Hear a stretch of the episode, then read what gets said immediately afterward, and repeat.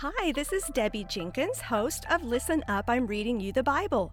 Today's Bible reading comes from the American Standard Version, a version that's in the public domain and free to broadcast without copyright permission. After listening, visit me on Instagram at listen underscore up underscore Bible to let me know what state or country you're listening from.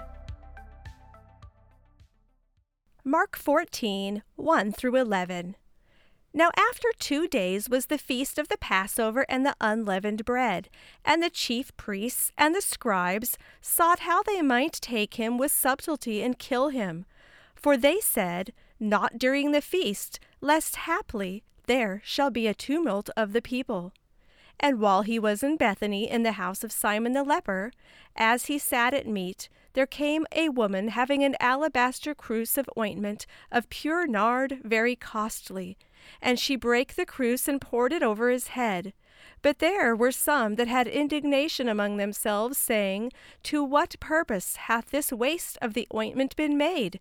For this ointment might have been sold for above three hundred shillings, and given to the poor. And they murmured against her. But Jesus said, Let her alone. Why trouble ye her? She hath wrought a good work on me. For ye have the poor always with you, and whensoever ye will, ye can do them good.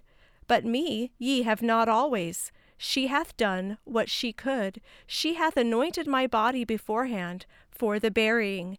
And verily I say unto you, wheresoever the gospel shall be preached throughout the whole world, that also which this woman hath done shall be spoken of for a memorial of her. And Judas Iscariot, he that was one of the twelve, went away unto the chief priests, that he might deliver him unto them. And they, when they heard it, were glad, and promised to give him money. And he sought how he might conveniently deliver him unto them.